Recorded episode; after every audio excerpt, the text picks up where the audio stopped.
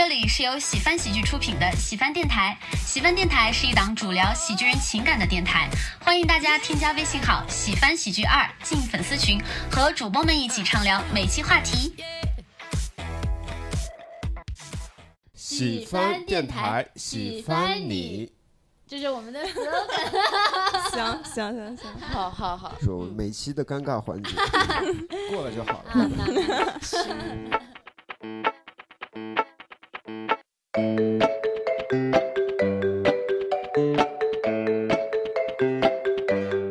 大家好，这里是喜翻电台。喜翻电台，喜翻你，好整齐啊！哦，是的，你们让我们第一期这个这个录了三遍。就这玩意儿。我是本期的主播杨梅，我是小泽，我们这一期呢，请到了两位嘉宾。他们呢 都有一个共同的标签，嗯，就是跟我们今天聊的话题是相关的。是的，那是什么呢？就是奇葩说淘汰选手。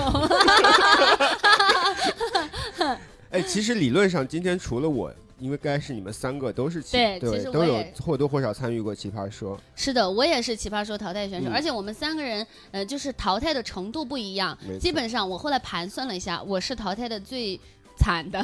那这个我们一会儿再聊，我们先把两位嘉宾先介绍出来。好的，首先我们的第一位嘉宾，Hello，大家好，我是李豆豆。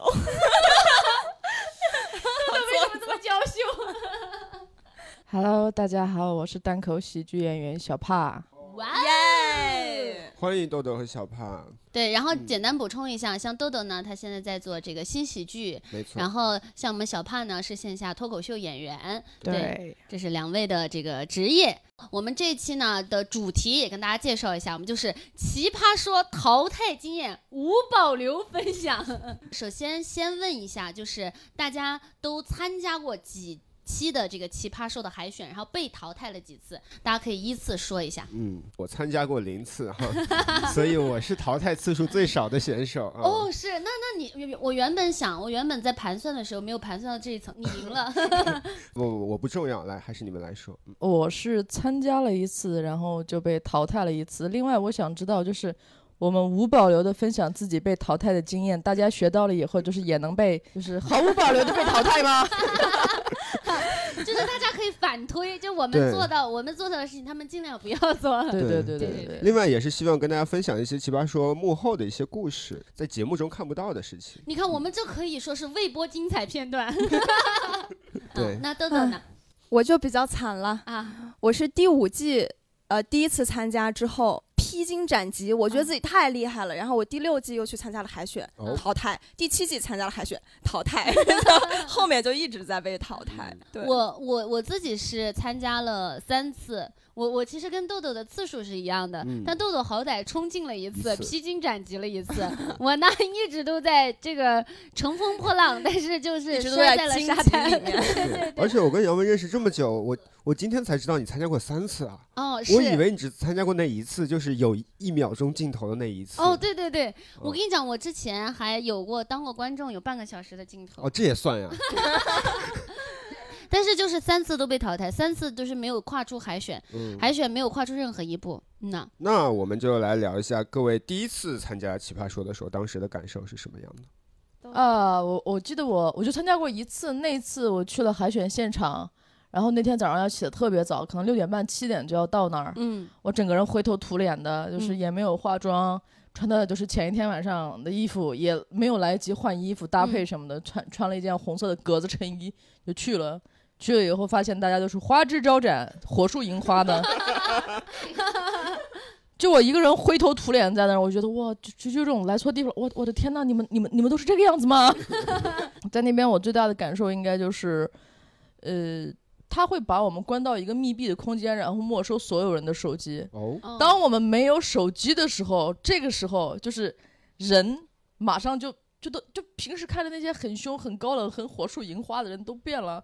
他只要看到你跟其他人在聊天，他就会过来想凑个热闹，因为没有手机实在是太无聊了。嗯为什么要收手机呢？呃，大概是为了节目方保密这一块儿吧，所以就把让我们把手机都不要带在身上，然后让我们就几百号人在一个密闭的空间里，或者说在一个广场上在那儿等，嗯，然后我们就开始聊闲天。你在那儿，你可以看到你在 B 站上关注的 UP 主、微博上的网红，你都能看到，你还能随意跟他们聊天。嗯对，而且他们跟你一样，就在大太阳底下晒着脱嗯妆，然后焦虑。那一刻大家都是公平的。是的，嗯 我是一八年，当时我刚来北漂，然后呢，我在一个公司做段子手，然后被无情的开除，然后开除了之后，当时其实我在开除的前两天，我朋友给我发了一个奇葩说的，因为第五季是奇葩说的回归季，他嗯当时已经停播了好几季了，我大学的时候一直特别爱看。然后我就没当回事儿，我觉得不可能选上或者怎么样的，但是刚好哎就给我开除了，星期一没事儿做，然后我我就想到了那个海选是星期一，我就想不然我去吧，然后我才报的名，就是周天晚上告诉我我被开除了，我周天晚上报的名，然后报的周一就去了，嗯然后去了之后。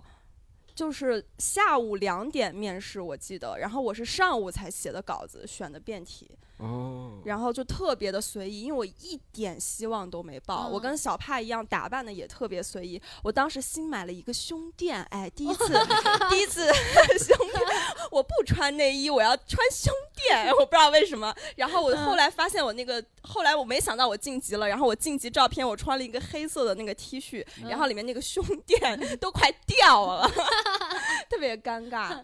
反正当时第一次就是特别的，嗯，出乎意料吧。嗯。就是随意去的，去了结果就一直进，哇，一直进，当天就复赛，复赛嗯。就是下午，下午复赛之后又进了，嗯嗯，然后后来反正就好像莫名其妙就进了六十强，六十强之后又六十进三十，不是开始录节目了嘛，然后就嗯。又进了，后面就一直在进，哦，虽然听起来有点凡尔赛啊，但是 但是也侧面说明了，也许就是心态的放松是可以帮嗯，你。对对对，我觉得那样就是那个豆豆，你把那个胸垫链接发我，到了你还要，我觉得可能就是他的福气。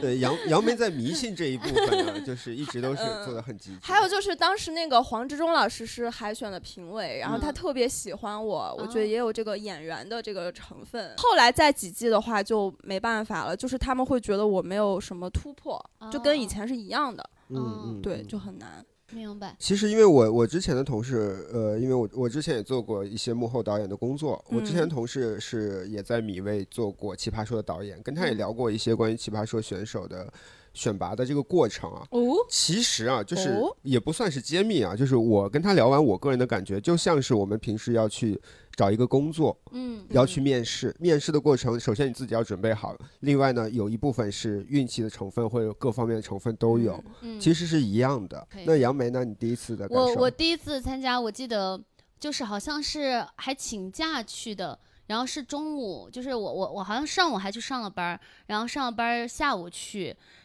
下午去，我当时去的时候，我还记得我好像还碰见了贾老师，就是我们线下另一个演员对贾浩老师，然后但他是当天进了第二轮儿，我是第一轮就没有进，我当时就在那儿在那儿。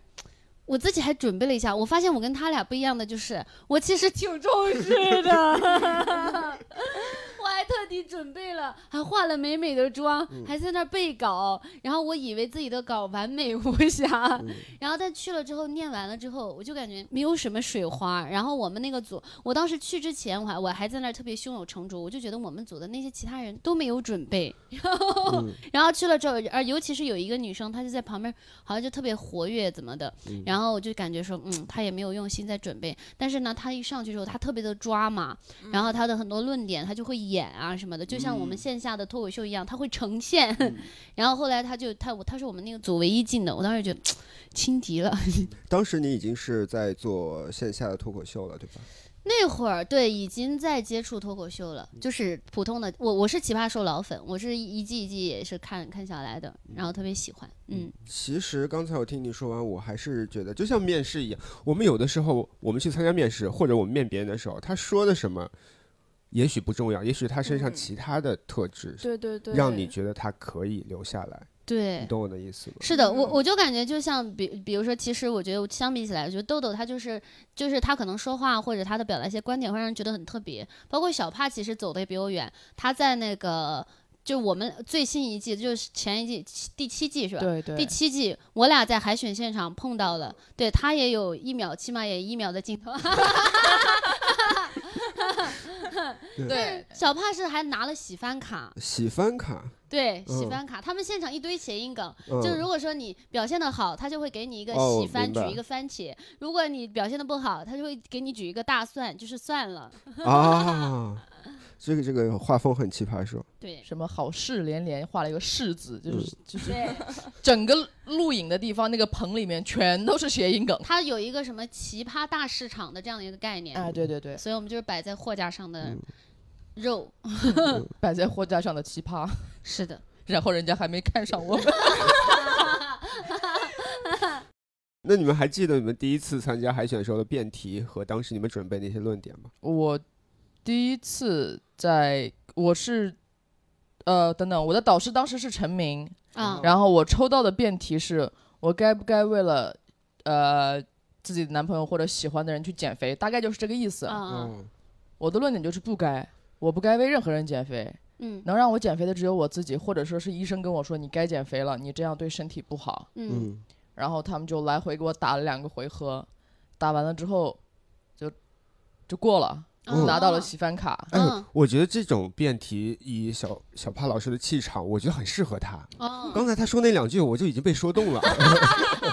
没有，呃，就是我在辩论过程中，我就是我对面坐的是陈明老师，还有一个导演。嗯，导演出了一个迷惑题，他说：“呃，你聊这个减肥的话题，那问题是你又不胖啊。”嗯我当时就把就是吸着的肚子放松了。其实，其实我我现在想来，我那个做法是是挺可笑的。我在证明我是胖的。与其这样，我还不如当时就跟他讲，是我是不胖，但是并不代表我不能为胖的人去发声。嗯这件事情没有发生在我身上，并不代表我能为他发声。但是当时就没想到这么一句话。但是我是觉得你你直接把吸的肚子放松下来是很直观、很好笑的也。许是一个呃另外一个综艺的效果。对对，对呈现。挺逗的。而且就就像这样子的辩题，我觉得减肥不减肥只是一个例子。嗯，他其实真正想探讨的是，你愿不愿意为另一半去做出一些你本来可以不做的改变。哎，那你当时你你说完之后，评委他们是什么反应？说了评评价了什么吗？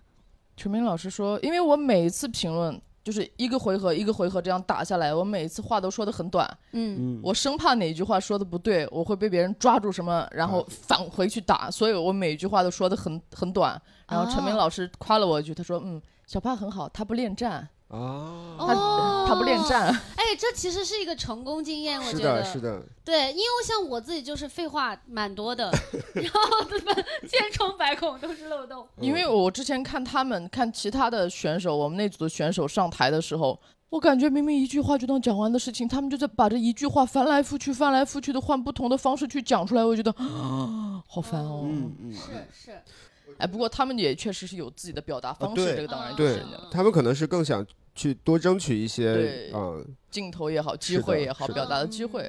如果说你说的多，但每一句都很精彩，那当然好。但是有的嗯人就是会是是折中，就是像你说的，他可能信息重复了，然后话也不够精炼、不够精彩，就容易被戳漏洞。嗯嗯对我，我当时因为我之前也没有怎么准备，说实话，我也从小都没有参加过什么辩论，我也不知道该怎么去完成这件事情。嗯拿到那个辩题看了一下，大概脑子里面想了一下，我觉得我不会去做这件事情，那我要用什么观点去支撑这个事儿？嗯，然后我还没想完就已经上台了，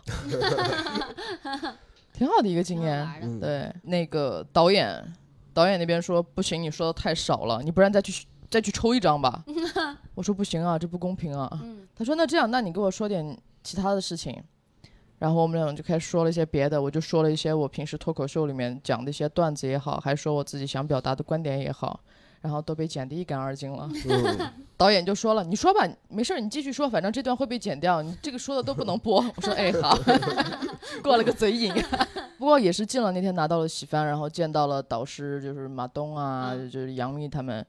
然后杨幂就坐在我正中间，那个腰吧大概跟我脖子一样粗，太完美了，太漂亮了，你知道吗？对，超级有气场，是不是？对，见了导师们之后，他们也很棒，就是尤其是那个蔡康永，他一直是笑着我说话，他就笑着向我点点头，嗯觉得哎呀特别温馨。但是那个杨梅老师，他就是我说点什么，就那可不一定，那可不好说。我记得我当时好像他们问了我一个问题，因为其实说实话，我很吃亏的点是我没有看过《奇葩说》，我也没有辩论过，所以他们就说：“哎，你还是在用脱口秀的形式去表达自己。我们想要的是一个辩论，以《奇葩说》的这种方式一来一回的去表达自己。”就说那这样，我给你出个出个题，如果说这个男人他现在手上有十万块钱，他愿意全都给你，然后另外一个男人他身上有有一百万，他愿意给你一半儿，你选择哪个男人？嗯，首先我觉得这个题真的太傻逼了。那然后我当时有跟他讲，我说选十万那个吧，因为我觉得十万那个他有多少，他愿意给我多少，他起码百分之百的心。如果他现在有十万，谁能只就是保证他以后不会有一百万呢？如果等他有了一百万，他是不是也可以像这样百分之百的给我呢？然后就是我表达自己对未来的美好祝愿。然后杨幂老师，杨幂老师一句，那可不一定。对，也许杨明老师也只是想出个梗，对，啊嗯。嗯，他出梗方式比较单一，对，对对对对，她她她非常漂亮，非常漂亮，坐在我的正对面，然后嗯。跟我讲，然后蔡康永也是一直在点头微笑的看着我，马东老师也是跟我说，你现在还没搞明白嗯。辩论是怎么回事，奇葩说是怎么回事，但是我们非常欢迎你下一季再来，就客套话嘛，啊啊，就跟我客套了一下，我就很开心就下去了。嗯，嗯，也是不虚此行嘛，是的，哎，他他他说他说你今天来了，你觉得怎么样？你你会开心或者失望或者怎么样吗？我说嗯我挺开心的啊。嗯首先我今天过来我就没啥成本，然后我来了，我见到你们了，我回去还能跟别人吹牛呢，你知道吗？我今儿见了谁谁谁，还是挺快乐的。对，嗯挺快乐的，挺开心的。好，那豆豆呢？豆豆的第一次这个问题是啥来着？就是你第一次参加的葩说的时辩候的辩题哦辩题哦，我记得，虽然是一八年的辩题，因为是我披荆斩棘那一次的辩题，所以记得格外清晰。就是第五季没有那么复杂，第五季是你自己从以往的节目中选一个你感兴趣的，进行一个三分钟的论述。初初赛是这样，然后我选的自己选的题是，呃，当你的 是什么来着 啊？当你的就是反正就是呃，类似于你的闲暇时间，你所有的时间都被工作占满了，类似于这样，然后你要不要辞职？啊然后我说的是要辞职，因为当时也确实是刚被开，然后满腔的愤怒，然后本来我之前刚毕业做的也不是我自己喜欢的表演的工作嘛，就会有一些自己真实的观点和表达，然后我又加了一些自己独特的小幽默在里面。我的其实我论点特别简单，但是很清晰，就是一个是呃这种东，就是我是该辞职，因为它。呃，不仅是一个物理攻击，它还是一个精神攻击。我就从物理攻击，就是物理层面讲，呃，为什么该辞职，还有我的精神上对我的影响，我为什么该辞职。最后一个是那个总结，就是上了一下价值，还放了一段优美的音乐上价值，然后，然后黄呃那个黄忠老师就。觉得特别搞笑什么什么的，然后下午就是复赛，复赛就是临时准备。我记得好像是出去玩，要不要给朋友代购？啊好朋友让你给他代购，你要不要？我就是不要带嗯之类的。反正我记得我对面是一个日语老师，然后我现在跟他还是很好的朋友。当时他们说要代购，他就说你们什么姐妹啊，你都为他两肋插刀，你不给他代购。然后我就说我愿意为姐妹 插刀，但我不愿意给他代购，这两回事儿。哎，说到这个，我我突然想问一下，是不是呃，其实你的对手是谁也很重要？对，因为我的对手非常的优秀厉害嘛，然后也激发了我。是他听到这一期还是咋的？你 本来想说我对手 我本来给我下套呢，在这我本来想说，也许他不擅长这个辩题，也许没有你擅长这个辩题。啊，没有啊，我那个对手非常的啊好的好的啊也进入了六十强的啊，这个哦是吗对啊对。啊哦，哎，你那个对手叫啥啥来着？呃，叫苏曼，苏曼。刘苏曼，但是他六十进三十那个砍半赛的时候淘汰了。你当时你刚刚说你那个就是初赛，就是第一轮的时候放音乐，你是放的啥音乐？我忘了，我就手机拿出来放了个抒情的音乐，因为我觉得嗯我其实因为我也是奇葩说的老粉，我当时就嗯感觉到好像永远都要上价值，我就特别生硬的上了一段价值，但是现在看来已经没意思了，因为太多人做这样的事情。但当时他们觉得很有趣，对我就是听到他说，就是自己拿个一一段音乐，然后上架之后就感觉而且他们是不让带手机进去的，哎那你怎么做做到的的？我就是带进去了。勇于打破规则，但是在规则之下。哦，那嗯我要听听杨梅的第一个辩题是什么？我觉得比起来，我真的好中规中矩啊，嗯因为我参加了三次，然后我我我想起来，我觉得我之前以为自己奇葩，我觉得听了他们的之后，我觉得我就是个正常人，我就是个，我第一次的那个辩题我已经忘了，但是我记得我那那一场就是就有一个选手，我觉得他比我奇葩，就是他呢是讲完了自己的辩题之后说，他说前面的这些，他说如果说你们呃我的我我不能够当奇葩说的选手没有关系，然后他打开了自己的书包，掏出一份简历，然后说我其实最大的梦想是在呃米味传媒当对对工作，他其实他好像学的类似于程序员之类的，我的专业其实也没有那么符合，但是我一直以来都特别喜欢这个集体，我希望能有机会成为你们的一员。杨梅就顺便把我们的话题引到了下一个问题，嗯就是你们在参加海选的时候遇到过哪些印象深刻的选手？哦，我我先把我后来记得的哦 辩哦，题说一下。我我就我就是我记第三次的那个辩题，我记得好，第三次那个辩题就大概是说，呃，你是要高薪不喜欢，还是要低薪喜欢？然后我选的是低薪喜欢，嗯然后因为那个那个时候我不是从那个就是影视行业辞职嘛，然后辞职了之后，然后要做那个脱口秀秀。其实我我讲自己的故事，我放的很后面，我准备了我觉得可能三五分钟的那种稿子，非常又臭又长。然后我前面的那个那个就是话呢铺的太久了，就我后面我自己的故事还没出来的时候就已经按铃儿了。我当时想，完了完了，果然就完了。哎，当时这些呃辩题一般都是有两个方向嘛，对吧？嗯嗯，是你们可以自己去选一个方向，还是抽一个方向？自己可以选方向。嗯就之前前两季的那个选辩题都是自己准备，准备了之后你过去说，说完了之后他们决定你进不进入下一轮。然后最新的这一季第七季的时候是呃他们会抽辩题，嗯，然后临时现场准备。然后我当时最新一季的时候呢，是我当时玩了一个，因为我想我前几季都太那个。就是频繁了，我这一季要搞一些花活，刚好呢，当时现场呢，跟我一组的呢有那个说唱新时代的那个选手 Tango Z，哦。然后呢，我当时上台之前我就想说，我本来也挺喜欢他的，然后我在跟他一个组，我就想说，我待会儿上台我就要表白，这样子呢，我又说出了我自己的这个这个心声，然后又可以有更多的镜头，对对对，我当时就这么想的。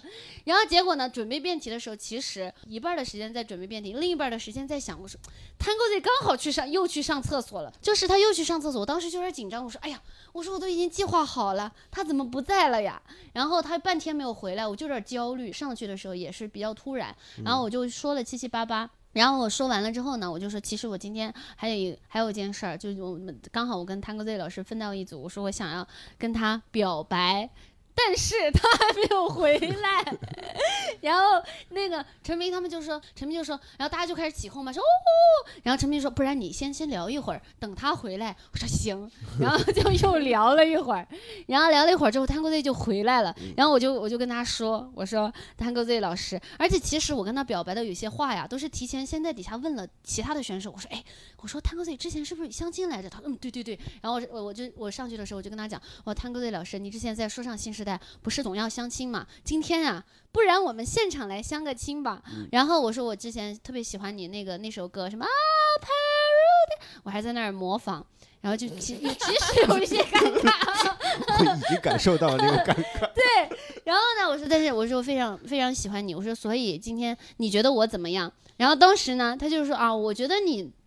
挺挺好的，你刚刚辩题讲的挺挺挺他挺听了吗？他去上厕所了。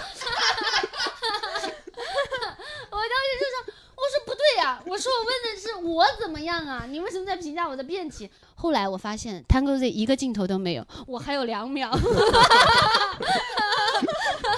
所以你是表白错人了，你的花活最后也没有办法剪进去。一个一秒都没有，我跟他们的同框一秒都没有，我的那两秒就是我向着镜头一千个选手奔跑。你直接跟陈明老师表白，说不定 就是完整版直接小 cut 上去。但是陈明跟陈明表白的人太多了，太多了。其实我这么听下来，觉得你这一次好像根本就没有好好准备你的辩题。我我准备了一半呢，还是准备了一半但是我我我觉得我当时准备的，我辩题其实我当时觉得我思路是清晰的，但我觉得就是小帕说那个，我就是话太多太密了。嗯，你你从刚刚各位听众应该也能感受到，大家都感受都感受到。了。嗯，对，但你这个让我想到一个特别有趣的事情，不知道你有没有那种感受？因为你刚刚说你也参加好几次，我也是呃海选，其实第六季也有偷偷的参加。我第一次在这里讲，我别人问我，我就说我第六啊没参加。然后我发现我的那个心路历程就有变化了。就第五季的时候，我刚刚也讲了，就什么都没想，没有任何杂念。然后第六季我想的，我第五季为什么那么成功？因为我没有杂念，所以第六季我不要准备，我一定要特别特别放松。哎，无所谓，无所谓，每天给你灌输这种思想，但实际上你已经在想这个事情了。然后我就啊，我要放松，我无所谓啊，没关系。然后第六季就。特别放松，然后对上了小黑什么的都特别厉害的那种，Sherry 淘汰。然后第七季我想我不能放松，你然后我就发现那些成功的，因为像席瑞思恒，我们第五季都关系特别好，后来他们特特越来越厉害。然后我就问他们，他们说他们很认真的有在准备，包括思恒每次都在那个什么停车场自己一个人背背背背。我就觉得努力的人才有回报，我怎么能这样呢？第七季我一定要好好的准备，所以第七季淘汰我是最伤心的。因为这次是我最认真的准备，然后所有线下的辩论我全部脱稿，全部都当那个正赛在写的，就所有所有的。然后没想到，哎，在自我介绍上淘汰了。根本没有辩论的机会，就是跟他们是同一届的那一届的海选，对第七季就是抽辩题那个是见门神，就是见一个老奇葩加导演，然后我也是得了一个喜番卡，见到了导师，然后但是导师没有给我登，所以就淘汰了。哎，那你是怎么自我介绍没过就淘汰？而且我我我的自我介绍我就那一套，其实是我准备好的，我在见门神的时候也是那一套，但见门神的时候效果特别好，我觉得这个有点像咱们单口演员演出场子的问题。哦，有观众哎，在小场子，我当时那段特别炸，特别好玩但是我完全一样的内容，我拿到导师面前，首先那个气场和整个空间都不不太一样，就像我们说的不聚气儿啊。然后我自己就像一个傻子一样，莫名其妙的给杨幂老师学了个狗叫，我也不知道是为什么。而且那个被剪到了正片里，剪进去姜还是老的辣。吗？我都无语了。然后我就有点想，我我之前就想，我绝对不可能再参加第八季的海选之类的了。但是，然后而且我第七季之后我就哭了嘛，在酒店里录了一个哭哭的视频，哎，有一百万的这个播放量啊，非哭的非常好笑，哎，大家可以去看。我看到了，我看到那个。然后我就想，然后刘洋教主上次跟我说，如果有你再去。大不了就再出一个视频嘛，我觉得有道理。我觉得就是每一次都会重新调整心态，我就想像一个试验场一样，就是哎，你这样做会不会？你那样做会不会怎么样？但我觉得最好的就是像最开始的时候什么都没有想，根本就没有想这些，但现在做不到了。我觉得还有一个原因是，呃，随着奇葩说一季一季一季来参加的选手也越来越多，对对对，然后可能各种各样人，包括。导演组、节目组，他们想要去选的人也会有变化，是标准不一样。而且我是觉得，越到后面这几期，就准备好的选手越多。嗯，对对，嗯。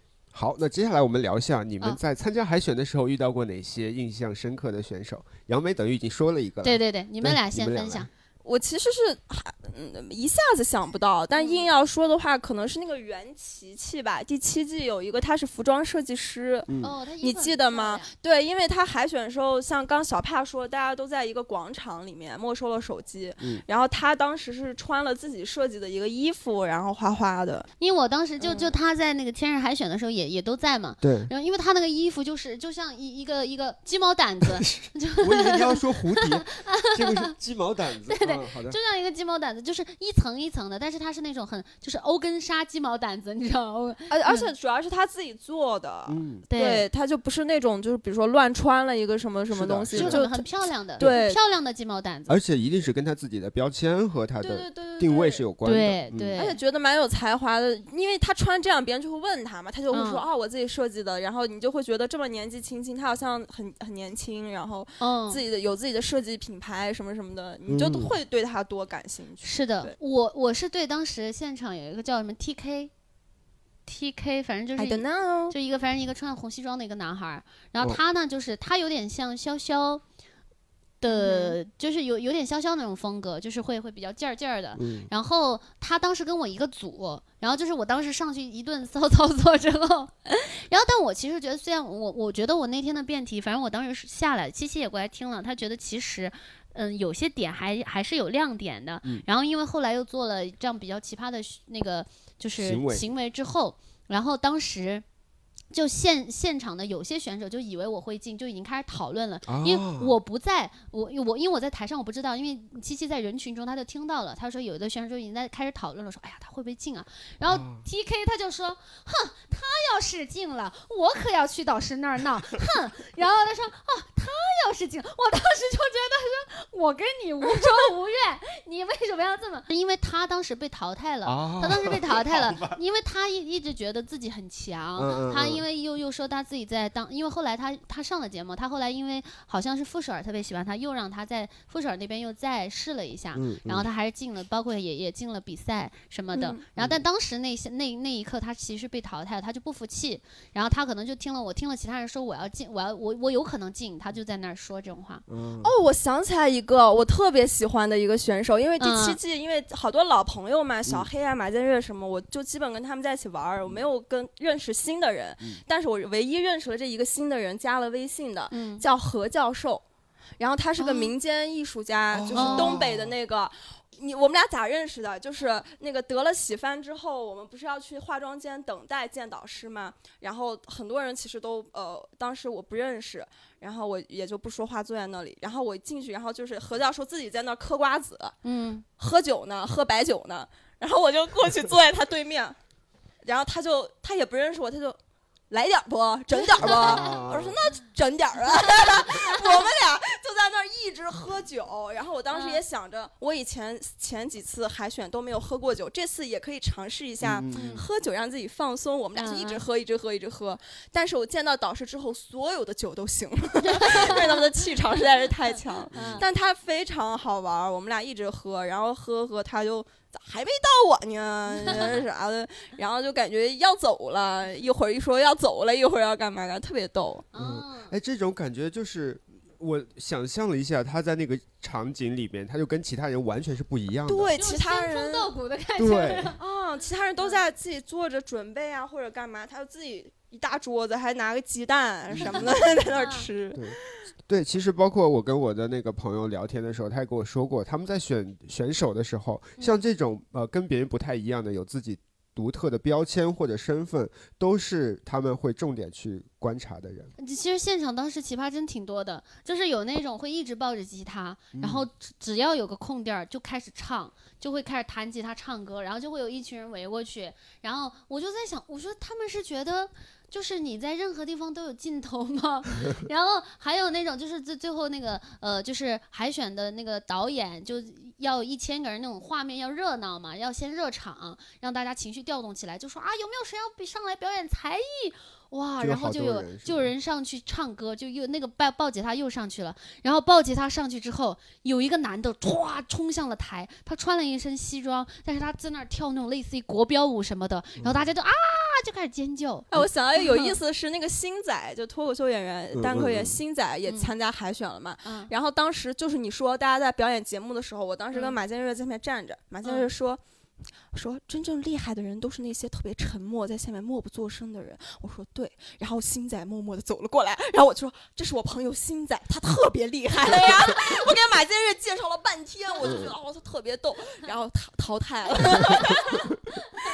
OK，那我们来听一下小帕老师有哪些印象深刻呃的？其实其实说实话，我上次去奇葩说，整个给我印象最深的就是我们手机被没收的那段时间，嗯让我想起了我们小时候邻居家的小孩儿，我谁都不认识，但我就就可以上去跟他们玩儿，他们要是在玩儿的话，我就可以去凑热闹那种状态。嗯就是有了手机以后，或者说当我们就是真的就是把自己沉到手机以后，我们多久没有跟陌生人就这样随意搭讪、随意聊天？是的，是的，就是这种感觉，就是如果你们聊着聊着想要缓解一下尴尬，都没有手机拿出来，直视对方的双眼。对，就只能继续聊下去。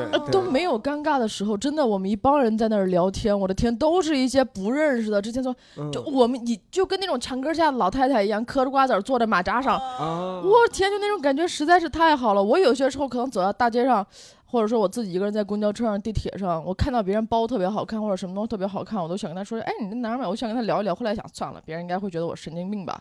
但是只有在那一天，我们天南地北的聊，哇，太开心了。然后我我阿菊，我不知道你们有没有关注过，B 站上有个美妆 UP 主阿菊，啊，是那个外国的女孩子是吗？对对她我好像常跟她也聊了两句。常住在广州。然后我特别喜欢她的观点，就是我穿衣服是为了表达我自己。嗯。她她就是一个很丰满的一个姑娘，嗯。然后可能会在网络上也被暴力说胖啊怎么怎么样，但是她就是不，我穿衣服就是为了我自己，是为了表达我自己，而不是我要去关注什么东西显瘦，什么东西怎么怎么样。我穿衣服是为了表达我自己，就他那个观点特别好。然后我本来还跟他约了一场饭，结果嗯呃没赶上，那天我刚好有演出，他就直接飞回去，飞回那个广州了吧，应该是。嗯跟他一起没赶上，一个是他，另外一个是何教授，刚才我们也有聊过的。嗯，我们俩化完妆以后见导师的时候，我看他背了一书包的那个那个专辑，我说：“哦哎，你专辑你能卖我一张吗？”我没听过他的音乐，我只是觉得他带专辑来，我就特别想买一张。我说：“你能卖我一张吗？”他说：“我送你一张不得了。”嗯然后他就送了我一张。出来之后呢，他他就继续往前走了。嗯但是我被淘汰了，我就回去了。回去之后，他那个音乐我也听了、嗯啊，当然听的不是他的专辑，因为我们家没有 CD 机。对我我我在我网上搜对，我在网上搜他的歌，听了听了之后，我觉得哇，这个这个东西词儿吧，确实是接地气的词儿，但是曲子啊，也确实是仙儿的，就太棒了！我就嗯我就在大群里艾特他，我说那个音乐我听了，很棒，谢谢你。然后他加了我的微信，我们俩啊、成了好朋友。他后来还来北京买票看我演，我说你不用买票，他说不，我就得买票，他买票过来看我演出，在长营那儿看我演出，嗯然后又给我带了自己的第二张专辑。哦，他说下次我来北京，我开演唱会的时候你要来买票来看我。我说行行行，哦。真好，对，我我我突然想起来，刚刚小胖说，因为会会遇到很多人嘛，我当时特别巧，就是也也是会跟很多人聊天嘛，我就是在那儿去，我记得我去接水，接水的路上突然有人喊我，说杨梅，我说哎，我就我就一回头发现是我的大学同学，哦是我大学同学，而且特别巧的是，这个大学同学从毕业之后我们一直就没有见，而且他的身份也比较特殊，他是我人生唯一一个吵过架的人。就是我，我就是熟悉我的朋友都知道，我其实脾气非常好，我几乎不会生气。然后那次就是我我们俩就大学毕业的时候，当时就因为一个小事儿，我就开他玩笑，开他跟我们班另外一个男生的玩笑，他就生气了。那那个男生就不是特别好看，然后也不是特别优秀，他就觉得说啊，你觉得我怎么样？你觉得他跟我能配吗？你觉得我就应该跟跟他在类似这种，然后就跟我吵起来。然后但我俩就就莫名其妙，就大学毕业的那一天，然后我俩后来就再没讲过话。然后就虽然彼此有对方微信也没有删，然后就再没讲话。但是时隔多年之后，竟然是在奇葩说的现场，然后竟然是我在去接水，然后突然他叫住我说：“哎，杨梅啊，我们好久没见。”然后我们好像从来没有闹掰过一样，然后在现场又聊了起来，而且他也见证了我跟 Tango Z 尴尬的表白。在座的你们都是喜剧演员的身份去参加海选，那你们嗯觉得作为喜剧演员去参加奇葩说的优势在哪里呢？我不知道，我只是好奇。嗯，优势，我觉得优势的话，他们会比较呃知道自己的怎么样让自己看起来就是表达观点的时候好好玩儿幽嗯。默，然后通过什么样的行为让自己好玩儿幽默，怎么样用最短的时间让对方感受到自己的特别，嗯，然后不成功的喜剧演员呢，就是像我、杂念太多，嗯，然后就是话不够精炼精炼，我觉得我自己的缺点，我是觉得有，我发现了有劣势的地方，哎，哦因为反而因为我觉得我们做喜剧演员，我们交友的圈子其实是非常窄的，嗯。就是我们看起来都很活泼、很能聊，但都是仅限于可能圈内人或者是嗯别人也很外放这种情嗯况下，嗯我就发现我很难跟，其实导师对我们来说，在某种意义上，社会关系里算是陌生人，就是嗯，不是熟的朋友，那我很难跟他们聊天。我啊对我就会觉得，你让我在你们面前表演，OK，完全 OK，但一定是有有一层保护膜在我这里，我在表演。嗯但是其实我我我后来也反思了，为什么我这个。自我介绍淘汰了，就是因为我跟他们没有特别真诚的那种交流。嗯沟通，啊对我，因为我我没有办法把他们当做一个我身边的朋友或者怎么样，很真诚的去讲一些我的感受，或者是我们来来一来二去的去交流，对我来说有一点难，但我。觉得我应该去突破这个，就是嗯我觉得什么时候对我来说比较成功，就是什么时候我能在有镜头的情况下，还能够呈现出自己生活更接近生活常态化的这种。这种感觉，我觉得就嗯是很棒的了。所以我就想，比如说第八季还有机会，我再去，呃，就是锻炼一下自己这方嗯面，怎么跟别人去交流，真诚的嗯沟通。对，哦，我刚刚在猜测一个点，就是豆豆说的这个，就是可能是不是因为我们喜剧演员平时大多数都是在剧场里面演，都是有观众的，他其实嗯有个能量场，观众会给你正向的反馈，然后其实会更让我们表演的更更激烈或者更就是活跃。是，但是导师当他只剩三个人的时候，那个那个能量场其实是有点弱的，然后就会让我们有点自我保护起来。对，而且你习惯了那种正面的反馈。嗯而且像他那样的场合，又是聊天，他又不是表演。但嗯其实我们，因为喜剧演员不是说聊天就等于幽默，嗯嗯，我们的幽默可能放在一个完整的作品里面，平时说话可能也是比较正经或者怎么样。嗯但是你又觉得自己好像是喜剧演员，你是不是应该幽默一点？就是其他就是有一种自我矛盾，嗯很复杂的一种，哎呀，还是杂念太多吧？我觉嗯得，对你平时像我跟杨梅说话，不用不会想这么多，我想说啥就说啥了。但跟他们，你就会想，或者是陌生人，你就会想，我这句话合不合适？这句话，呃，好不好笑？这句话应不值不值得说？就会想很多，嗯，反而就不太好，整个人很拘谨。明白。嗯有道理。嗯，小帕老小师小，帕觉得呢？刚才我是觉得杨梅那点说的特别对，就是我们可能习惯了，嗯，就而且我们知道该怎么去调动气氛。调动气氛去嗯表达，这这这可能是我们的优势吧。嗯劣势一点的话，尤其是针对单口喜剧演员，我觉得特别我们无法接受的一点，就是因为在台上我们是一个人在讲，底下的人是听着你讲的，嗯，听着你讲，并且给出一些积极的反应去笑，嗯不会像辩论一样，我说一句，对面的人要要要怼回来，要要对我的话进行质疑。就像我们现在如果在呃一些剧院里面讲段子的时候，讲一些东西的时候，如果观众质疑我们段子，我们可能当时就会梗那儿。是的，对我们可能不太习惯于这种一来一回的交流，互相质疑、互相证明的这个交流。就像我，嗯我根本就不知道什么是辩论，我也不知道辩论该怎么做，以至于我站在台上，我只想讲我自己的段子。嗯或者说我只想以段子的形式去表达我的观点，而不是一个观点是不是两、嗯。两个方向，然后我再去呃自证啊自洽，这样不是这样，我不习惯这个哦。嗯，因为其实我们现场不会有一个杨幂坐在底下说，那可不一定 哪怕是杨幂坐在底下，我们只要在站在那个剧场的台上，嗯我们也可以说闭嘴。对，你是敢怼他的吗？对对但其实他们反而希望你怼，特别马东老师希望你你骂他，哦真的。哦，对，就希望来回博弈，但是很多选手都很乖的那种老师，老师、哦他们会觉得其实觉得很无聊了。哎，所以下次你们再去参加，可以把他们真的当成剧场里的观观众去试着去互动，有也也有。可能。这是个美好的愿望。是，大胆一点，有的时候面对权威还是忍不住会胆怯。对，嗯，接下来我想问一下，你们在参加《奇葩说》海选的时候，有没有某些时刻是情绪波动比较大的？是因为什么？沉默了，大家都陷入了回忆。豆豆先来说吧，你应该嗯是情绪波动最大的。对我就是第七季淘汰了之后，就当天，嗯，因为特别残酷，你淘汰了你就。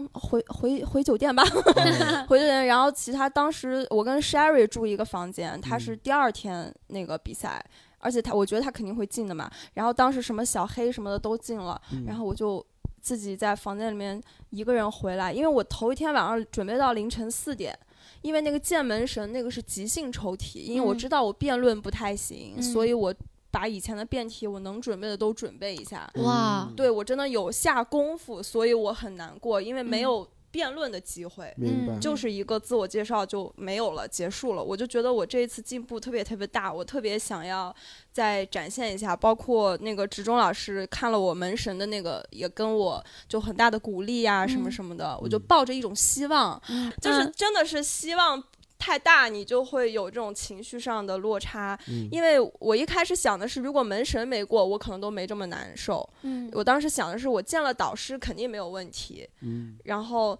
就后来见了导师，就感觉就差那么一口气儿，嗯就他们都说啊，杨杨幂当时问马东就说要不要按，然后马东问杨幂要不要按，杨幂说啊，我嗯，我要我我我我我不知道，他们俩就在一直在对视，嗯然后那个马东问了一下刘琴教授，刘琴嗯教授是新来的，第一次见我，嗯就说你觉得豆豆怎么样？然后刘琴教授好像不太喜欢我的那种风格，嗯他就说这嗯口好像我说他可能在生活中是有趣的人，但是在奇葩说的舞台上可能还不够。嗯然后我又在那儿给自己挽救，我就说，嗯，有那么多。呃，厉害的选手，我就可以是观众们中间的一个短暂的 break，然后我可能少讲的话没什么深度，这样那样。然后刘琴老师说，那为什么我们在看一个，呃呃呃，比如他就举个例子，他说，比如说我们正在看一个什么纪录片，我们为什么一定要在中间看一个几十秒的广告呢？类似于这种问题，然后我就说，因为你没有爱奇艺的会员，你没有办法跳过广告。我挺喜欢，我挺喜欢这个梗。真的，对，但是就差一口气，嗯就是差一点点，就是嗯感觉马东老师他们有给我机会让我多说一点，但我不知道说什么了。嗯就是有一种我把我自己该说的、准备好的嗯讲完了，我还是我刚刚讲的，我没有办法跟他们交流。嗯然后其实我后来哭也是有很大程度上这个东西，我就在想，为什么我要这么执着于嗯逗别人开心？我就正常跟人家聊天就好了，嗯就是心里有那种。好有责责任感，我我不知道，嗯就总觉得你如果这个话说的不好玩，你就不说了，嗯，我就嗯。有这种感觉，有负担，有负担，然后那天就很难过，但第二天就好了。但是你在最难过的时候录了那个视频，对我哭的时候是一定要录视频的，我就哦录视频看着自己哭的样子，哦就觉得实时的反馈实时的反馈，然后觉得自己哭的很美，什么什么的。然后我我当时录的时候没想那么多，我是后来录完了之后，我觉得太好笑了，我要剪出来蹭个热度。各位听众如果也有兴趣，一定要去搜一下这个视频。哎，在我的微博置顶，微博名儿来说一下，嗯啊，李豆豆大美人，哎，好的生怕别人不知道。对，在我们的简介里也可以看到各位嘉宾的微博。对嗯，好，那啊，杨梅有什么关于情绪？我的情绪的波动就是应该，其实第第三次淘汰的时候，我当时也也也挺难过的。是我当时有一个有一个心坎儿，有一个坎儿是在于我之前就是在他不是会有那种就是我们千人奇葩捞的时候，他会有很多人来游击采访、随机采访嘛。嗯对对对。然后当时他其中一个导演还拉到我，就是让我就采访，他就问他说你你对这一季的期待怎么的？我当时还在那说，我说我当时抽到了爱神，然后我以为爱神是傅首尔，我当时就说我说，因为我上一次就是在傅首尔。哦，我已经被傅首尔淘汰两次了。我老公参加了三次，被傅首尔淘汰两次。然后第三次的时候呢，我当时采访的时候，我就说：“我说不会又是傅首尔吧？事不过三呀。”我说 我要再被淘汰了，我就生气了，我以后再也不参加了。嗯，然后就被淘汰了。但这次不是被首尔淘汰的。对，但这次不是，就是这成名嘛，所以我就想说，那也不算事不过三，没有被分。哎，所以如果有机会，你还是去参加第四次。所以第四季我又报名了第四次又报名了。好，祝你这次镜头是对对，希望我长多多走两步。嗯对对，多走两步。对好，那小帕老师有没有什么？呃，我我我说实话，我那天情绪一直都很缓和，除是除了偶尔觉得有点冷啊，或者就是，或者他会让我们长时间的站着有点累之外，我情绪一直都挺缓和的。包括我嗯被淘汰了，我也觉得，嗯，好吧，就我来的时候我也没抱希望，嗯，我能拿到喜番，我已经挺开心的了。对对对，嗯我还能见到导师，就像我刚才说的，我能出去跟别人吹牛啊！我今儿见到谁谁了，是嗯就他们还跟我聊天了，我能能跟别人出去吹牛，我觉得没有什么太太大的波动。嗯然后等我淘汰完了，我被我淘汰，我一下来那一瞬间，所有人擦过来就是扒我身上那些设备，啊那个麦呀、什么的嗯扒走了之后，扒走了之后，我就开始背着包往外走。我走到一个玻璃门，我刚把那个玻璃门推开，那个保安就过来，哎，干嘛干嘛干嘛？我说被淘汰了，回家啊。那个保安就说，哦哦。然后我听到里面的人在啊在哄堂大笑，应该就是这个时候吧。我觉得小帕这个性格，其实，在那个那个氛围里，应该也是挺受欢迎的，对吧？是的，是嗯的，是的，因为他很洒脱。要是像以前一样有那种直接辩论的环节，说不定会很好。对，这次太太看，对，嗯太看导师个人的那个喜好嗯。对，是的，那如果有下次机会的话，你还会去吗？我报名了，哦，哎，在哪儿报名啊？那个就是你你你们这往届选手没有一个直通渠道啥的吗反？正我看到导演在朋友圈发了，但我没嗯问嗯。所以李豆豆也准备要报名吗？这次？就是我不知道，就有有感情吧，对这个节目、嗯嗯有一点感情，因为第五季的时候，就是大家如今也跟我讲，第五季是所有奇葩说这么多季，大家就是所有的人都感情最好的一季，然后包括出来很多新秀嘛，像思恒啊、希瑞他们，然后你就会觉得他们都那么厉害，然后你还在原地踏步，就会有有这种感觉。嗯但其实是自己有自己的专业领域了，对但是就老想掺一脚，对、嗯 反正也也只是付出一点点时间成本，对吧？对，嗯大不了再录个哭哭视频嘛，就没什么。那我就非常的期待你们在这一季的海选中有更好的表现。也许啊，也许过一两个月，我们可以原班人马再来录一次。哎，对对对对对对，我觉得可以。也许到时候就邀不到他们两位了，人家就，他们两位，那我呢？你啊，你你估计呃有可能哦，B B King 小帕呀，他去录那个商务去了。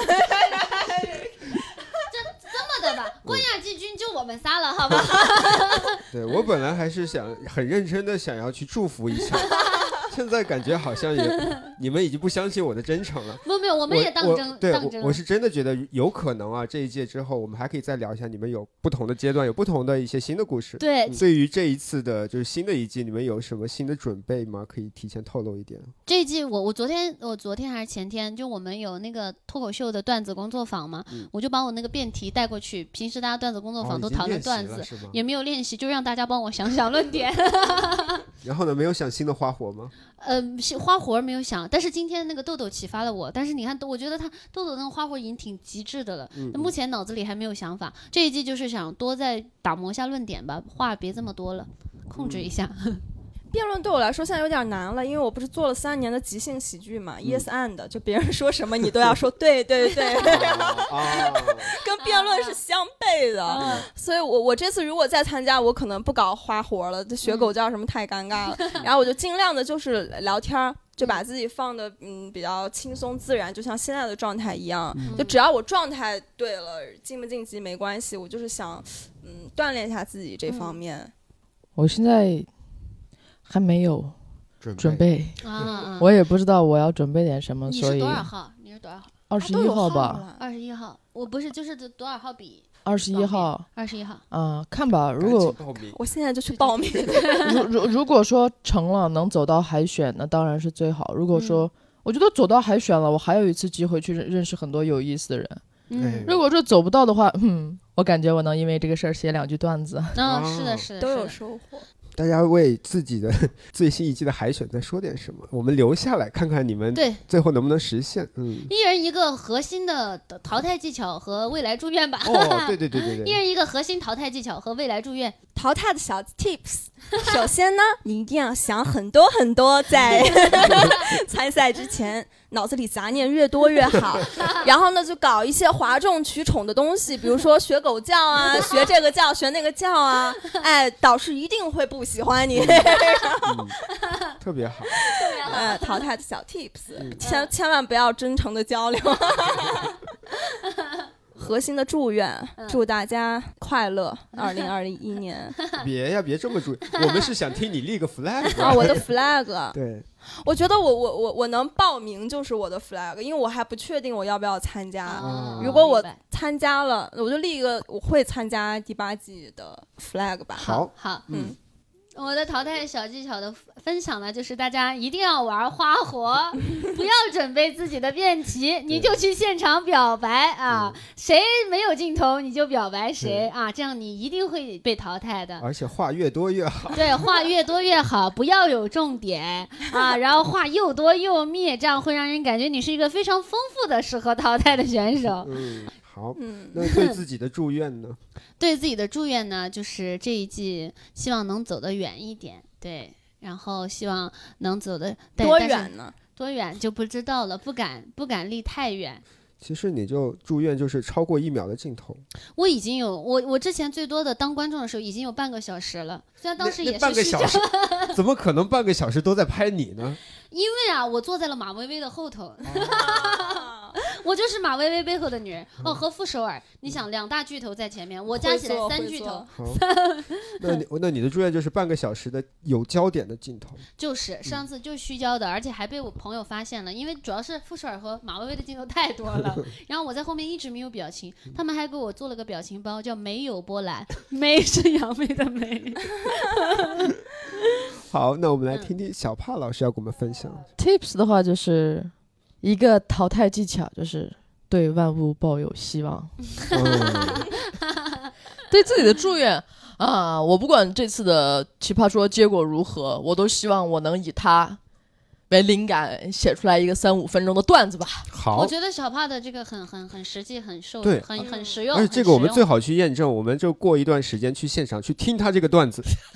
各位听众，我们就一起去听他有没有这个段子。是是，如果呢你想要来看这个奇葩说的小帕的段子，哎那么你就要来看喜翻喜剧了。没错因为，喜翻喜剧的线下演出呢，我们会经常邀请到小帕这样优秀的脱口秀女演员，嗯然后未来呢也有可能开辟新喜剧的渠道，然后邀请到豆豆这样优秀的新喜剧女演员。那究竟怎么来买票呢？买票的话，那大家就在微博、微信搜索“喜翻喜剧哎，没错，如果你不知道话怎么讲的密，也要来喜欢喜剧，找我们的杨梅老师。”。是的，是的，喜是喜欢的喜，番是番茄的番，没有草字头。好的，那我们今天聊的差不多，然后感谢各位听众。你现在听到的是喜番电台，我们之后还会邀请到不同的喜剧演员来聊他们的生活，聊他们的感情，聊他们的故事。如果你想要听哪位喜剧演员来上我们的节目，可以来艾特我们喜番喜剧，然后告诉我们。好的，今天就到这里啦。好，感谢两位今天来跟我们一起录节目，好，拜拜。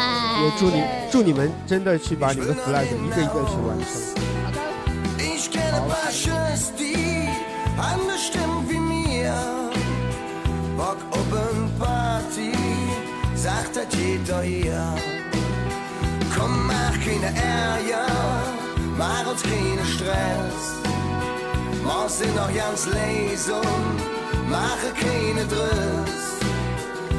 bis jetzt gaat und dann lure ondan. Loeren allemaal met desjes. Je dansen.